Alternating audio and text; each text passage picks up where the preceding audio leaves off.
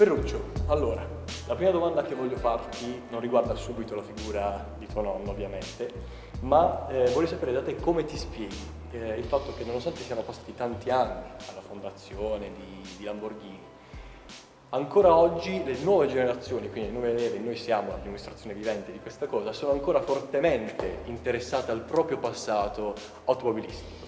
Si rincorre soltanto un mito o magari c'è qualche cosa in più? Eh, dunque, eh, io credo che eh, il, diciamo, le capacità ingegneristico-meccaniche che, che, il nostro paese ha sempre dimostrato non possono che essere un motivo d'orgoglio al giorno d'oggi perché eh, l'italianità in questo caso qua ha sempre giocato anche un ruolo quasi artistico, no? cioè abbiamo sempre messo quel qualcosa in più, quel tocco che appunto poi ci ha distinto in tutto il mondo in questo settore. Se poi invece andiamo un po' più nello specifico, magari nella figura del mito Lamborghini, eh, io credo che ci siano due elementi, due fattori che eh, sono sempre attuali e che stimolano noi giovani, no? perché abbiamo poi circa la stessa età. E da una parte il senso di sfida, mm, noto a tutti il, il motivo per, per, cui Lamborghini è diventato ancora più famoso eh, grazie all'automobile e dal litigio con Ferrari. E dall'altra parte il fatto che, eh, a mio modo di vedere, Lamborghini nonostante sia riconosciuto nel mondo come eh, lusso, come prestazione, come qualcosa di, di, di, di caro e di, sofisticato da tutti i punti di vista, è però molto democratico. Perché? Perché lo stesso personaggio, lo stesso mito che ha creato questo impero è partito da un prodotto umile, del trattore, però era anche nelle case di milioni di italiani attraverso il condizionatore, gli strumenti aerodinamici, quindi eh, io credo che ci sia da una parte l'esclusività ma anche con un lato molto democratico. Invece a livello personale, quanto secondo te ha influenzato la figura di tuo nonno, la tua vita, il tuo percorso lavorativo, le tue passioni? Ah, dall'A alla Z potrei parlare per, per, un pomeriggio intero. Eh, ha influito tantissimo perché puoi immaginare eh, crescere sapendo che tuo nonno è stato uno dei geni eh, dello scorso secolo eh, e che è una figura conosciuta in tutto il mondo, ovviamente ti, ti, ti dà tanto da pensare e ti pone anche nell'ottica di darti degli obiettivi al fine di non, eh, non sprecare mh, la grande opportunità che hai, non soltanto eh, opportunità di, dal punto di vista pratico, ma anche dal punto di vista ispira aspirazionale, ispirazionale, eh, diciamola così per dire terra terra, con un nonno così, come fai eh, a non pensare di cercare di fare bene anche tu? Molte Lamborghini, anzi quasi tutte, prendono spunto per il proprio nome da nomi di tori famosi, anche perché il marchio ovviamente è un toro. Tranne la Countach. Sì. Perché? Ah, la leggenda narra che eh, Countach sia un'espressione una, una di, di stupore eh, piemontese e, e, quindi a quanto pare eh, durante un, un, giro di, di prova del, diciamo ancora eh, agli albori prima che fosse presentato tutto mh, davanti a una piazza eh, con, davanti a queste linee così estreme e innovative eh, ci sia stata un'esclamazione appunto in, in dialetto Countach eh, e da quel momento lì eh, la leggenda narra che, che, questo sia stato poi il nome scelto per, per la vettura. Ecco. E parlando proprio delle, delle origini del, del, mito Lamborghini, come tutti sanno la storia narra che eh, tuo nonno abbia comprato una, una Ferrari sì. con una frizione difettosa. Era proprietario di due, di addirittura. Sì, sì. Eh, e poi sostituì addirittura questa frizione con quella di un motore scalzato da Enzo Ferrari eh, dicendo appunto, rispondendogli che potesse, poteva tranquillamente continuare a costruire i trattori perché di macchine non ne capiva niente e se siamo qua, forse Enzo Ferrari un po' si è, si è sbagliato. Ma secondo te, nel panorama storico e oggi soprattutto, riusciremo mai a rivedere un altro imprenditore così pragmatico alla Ferruccio Lamborghini o è impossibile al giorno d'oggi ipotizzare una figura del genere? Mm, indubbiamente il mondo uh, dell'imprenditoria è cambiato radicalmente rispetto al passato, non, quante volte si è sentito dire no, che una volta anche gli accordi si potevano fare con una stretta di mano, c'erano dei valori che magari un pochettino si sono persi, oppure eh, una ingenuità che non era ingenuità ma era veramente onestà e adesso invece si rischia di passare solo per ingenui, non lo so. Eh, ma indubbiamente in quel periodo lì i, chi aveva un grande carattere, grandi idee, era anche in una condizione di poterle sviluppare con una forza, con un carattere eh, che forse ai giorni d'oggi non è più possibile. Mio nonno ragionava con la sua testa e qualsiasi idea, nonostante si, si, si, confrontasse con tutti i suoi collaboratori, con le persone più eh, vicine a lui, eh, se aveva un'idea la voleva mandare avanti, costi quel che costi. Da questo punto di vista io credo che ancora ci sia qualche esempio, mh, mm, però va rapportato alla nostra epoca. Eh, io credo che tutto sommato possiamo considerare un, un Elon Musk un po' una figura come lo era mio nonno, quindi un qualcuno che onestamente, diciamoci tra di noi, l'avremmo mai detto che Tesla diventava così qualche anno fa? Assolutamente no. Però batti, batti, batti, alla fine secondo me c'ha ragione. ecco. Quindi con eh, modi di fare, con attitudini diverse, però credo sia ancora possibile.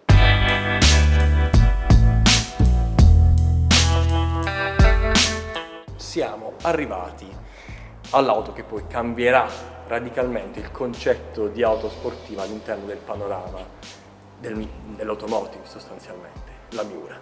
Sì, eh sì. Parlaci un po', dici un po' quali sono i tuoi ricordi legati a, a questa macchina e aggiungo anche un'altra domanda. Su quest'auto abbiamo un vestito Bertone, perché lo chiamiamo vestito, non carrozzeria, ingegneria Dallara e Stanzani. Nulla lasciato al caso. caso, quindi tuo nonno era una persona che non lasciava nulla in generale al caso. Esatto. Esatto, qui io penso che la Miura si possa considerare la perfetta sintesi della volontà dell'imprenditore, delle, delle, linee guida che aveva dato, ma anche allo stesso tempo dell'estro e della, del genio appunto dei tecnici che l'hanno sviluppata e eh, il tutto legato dalla, dire, anche dalla libertà che mio nonno ha dato, eh, o meglio la fiducia che ha dato in questi giovani ingegneri eh, perché lui, mh, ho potuto apprezzare dalle interviste, ci teneva sempre a ribadire quanto i giovani sono importanti eh, non solo nel, nello sviluppo di nuovi business, ma proprio nell'azienda. Nell L'età media nel gruppo Lamborghini, quindi tra auto, trattori, condizionatori e tutto, era al di sotto dei 30 anni, quindi eh, menti fresche e, e un padrone, padrone, un proprietario, un capo, un leader eh, che aveva la volontà di, di dare spazio a queste idee. E da lì nasce la Miura, eh, se ne è parlato in ogni modo e sinceramente non saprei neanche che cosa aggiungere a quanto è già stato detto, però ti posso dire qualche, qualche aneddoto più personale che magari quello non si può trovare da nessuna parte. Innanzitutto sono sempre molto emozionato quando sono davanti alla Miura perché ne sono ora il proprietario. Questa è la sua? Sì, era, era quella di mio nonno e fortunata, molto fortunato, cioè già, già sono nato abbastanza fortunato, poi c'è la ciliegina sulla torta e che eh, mio nonno ha deciso di lasciarmela in testamento proprio, quindi ora ne sono il proprietario e cerco di, di trattarla al meglio possibile, la uso poco, devo essere sincero, non più di due volte l'anno e possibilmente in zone abbastanza isolate perché è piacevole andarci tranquilli senza sapere, eh, senza avere la, la, paura o la preoccupazione che qualcuno possa venirti addosso o voglia, come si dice, no, ingarellarsi no? sì. fare un po' lo sborone, che quando non ce n'è bisogno io di correre con questa proprio non ne avrei voglia. Guidandola si capisce la sua eccezionalità, nel senso che la, la cosa che a me più sbalordisce ad esempio è il, il cambio, come è proprio spaziato e la, quanto nonostante sia potente, sia anche docile. Un, ti posso tranquillamente dire, partiamo in seconda dal semaforo, non strappa. Poi se, voglio, se vuoi ti posso anche raccontare qualche cosa che... Pensavo mi stessi per dire, se vuoi ti posso anche portare a fare un giro. Purtroppo con questo caldo qua non è consigliabile, anche perché faremo una sudata che te la racconto, però eh, avremo modo, dai, quello, quello, sicuramente. Se ci mettiamo d'accordo mm, quando la stagione è un po' più adeguata, molto volentieri. E, però ti posso dire ad esempio, questo magari è un po' un pensiero troppo personale, ma sento anche un, un po' un legame, eh, diciamo, Miura con mio nonno, perché quelle poche volte che l'ho guidata, devo dire, secondo me una mano dal cielo qualcuno me l'ha data e voglio credere che sia stato mio nonno. La prima in assoluto fu eh, 2010 che passava, sì, 2010 che passava la mille miglia. Allora vado con, con, mia sorella, abbiamo deciso di andare su per il passo della futa, a un vedere un po' di macchine così. Torno giù e non avevo fatto niente di, di eclatante, ero andato tranquillo, non volevo fare cose strane. Torno giù, più vado giù, la frizione mi, mi va sempre più giù a battente. Inizio a preoccuparmi. Sempre più giù, sempre più giù, sempre più giù. Sono arrivato a un incrocio prima di casa mia, con l'ultimo centimetro di frizione disponibile. Arrivato al cancello di casa ho dovuto spegnere la macchina, se no spaccavo tutto. Ero rimasto senza frizione. Ma ho dovuto fare due ore di macchina. e ho pensato, ma proprio davanti, al... bastava un incrocio in più e io mi trovavo nel bel mezzo della strada di sabato sera con una miura e non sapevo come spostarla. Avrei dovuto per forza ingranarla prima e accendere così, oppure fare una, una vaccata e mettere la marcia, avrei fatto di tutto, ho detto di tutti gli incroci, di tutti i chilometri che potevo fare, proprio lì davanti mi hai, mi hai concesso di poterla spingere senza fare danni, lì ho detto, lì, mi, mi, mi, ha, mi ha dato una mano.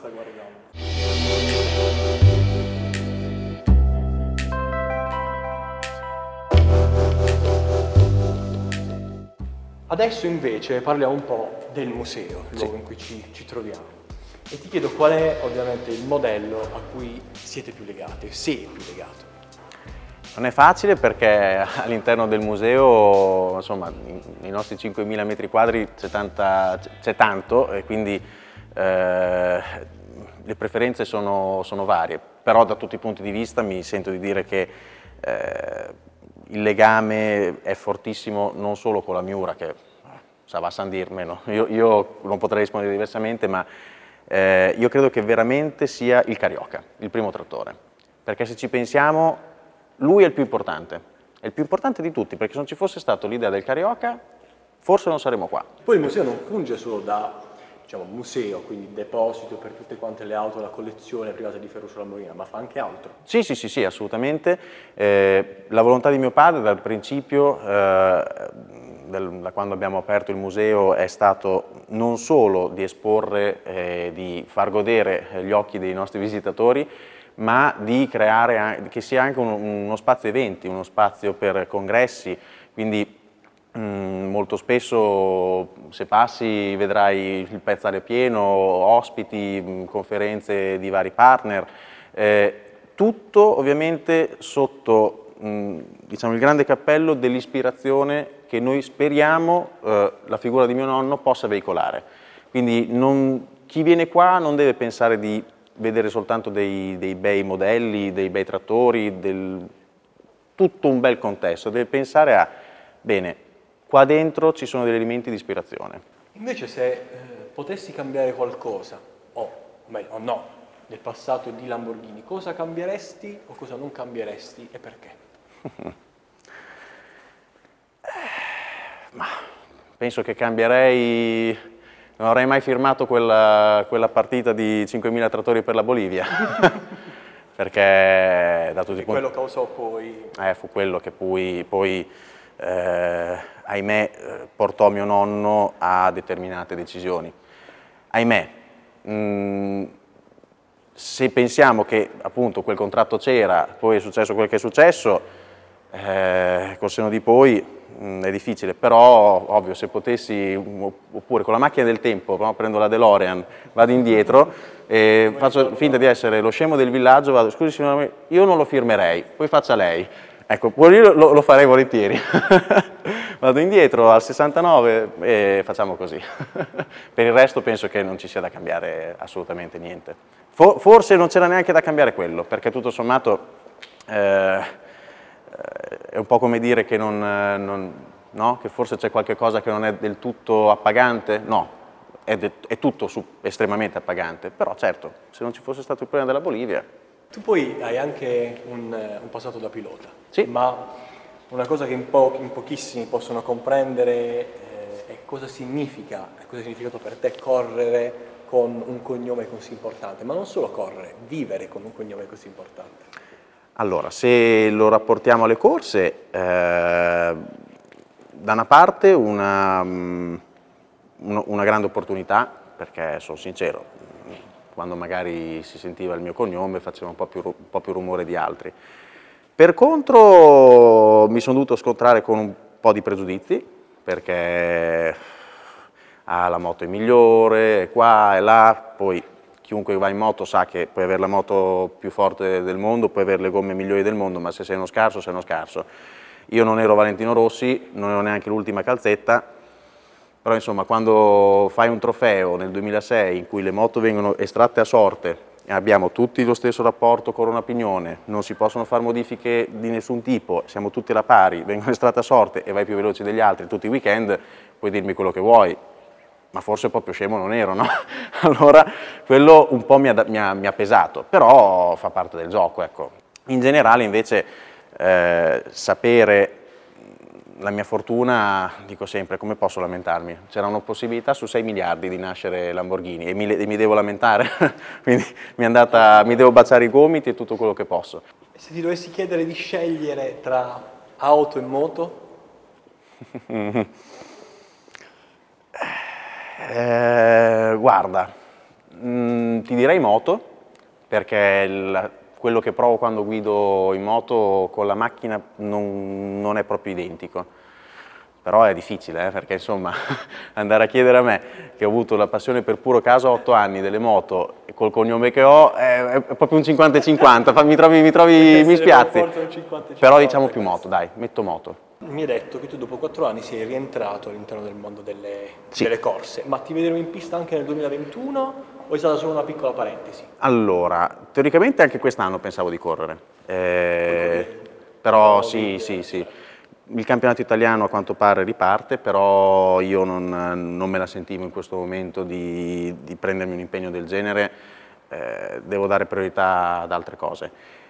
Però l'obiettivo sì, è quello di tornare a correre anche nel 2021. Non so se mi potrò permettere il campionato italiano perché insomma vanno tutti forte, io non vado più come prima, però, Però la passione della velocità sì, sì, sì. ereditata Quello in maniera per forza. completa. Ma poi proprio mi piace il, il, mondo delle corse. Ci conosciamo tutti da quando siamo piccolini perché eh, all'incirca dal 2006-2007 mm, siamo tutti cresciuti insieme, chi più, chi meno, meccanici, eh, piloti, quindi è come dire andare a farsi mm, una, una, vacanza fuori per certi aspetti. Quindi io la, vedo, la, la prendo così e sì, sì, anche se mio padre non sarà troppo contento, ma per hobby, senza sogni di gloria in testa, perché non ha alcun motivo, prenderò una paga e delle batoste sonore, però eh, sicuramente ci sono. Ferruccio, che dire? Grazie mille per la disponibilità, Grazie mille per tutto, sicuramente ci rivedremo presto e te Assolutamente. davanti a questa macchina proprio per farti ricordare Assolutamente. che ipoteticamente un giretto insieme ci mancherebbe, ci mancherebbe, infatti grazie a te e come abbiamo detto stagione un po', un po più fresca, pensiamo a 20 gradi senza pioggia, anche 18 eh? Andiamo a farci un giretto. Contentissimo. Non, non corro però, eh, perché no, non si può. Andiamo finestrini giù e ci, ci, gustiamo il rumore, il, il rumore il, la musica e, e, raccontiamo anche qualche aneddoto in più. Grazie allora, mille. grazie mille a te. Ciao.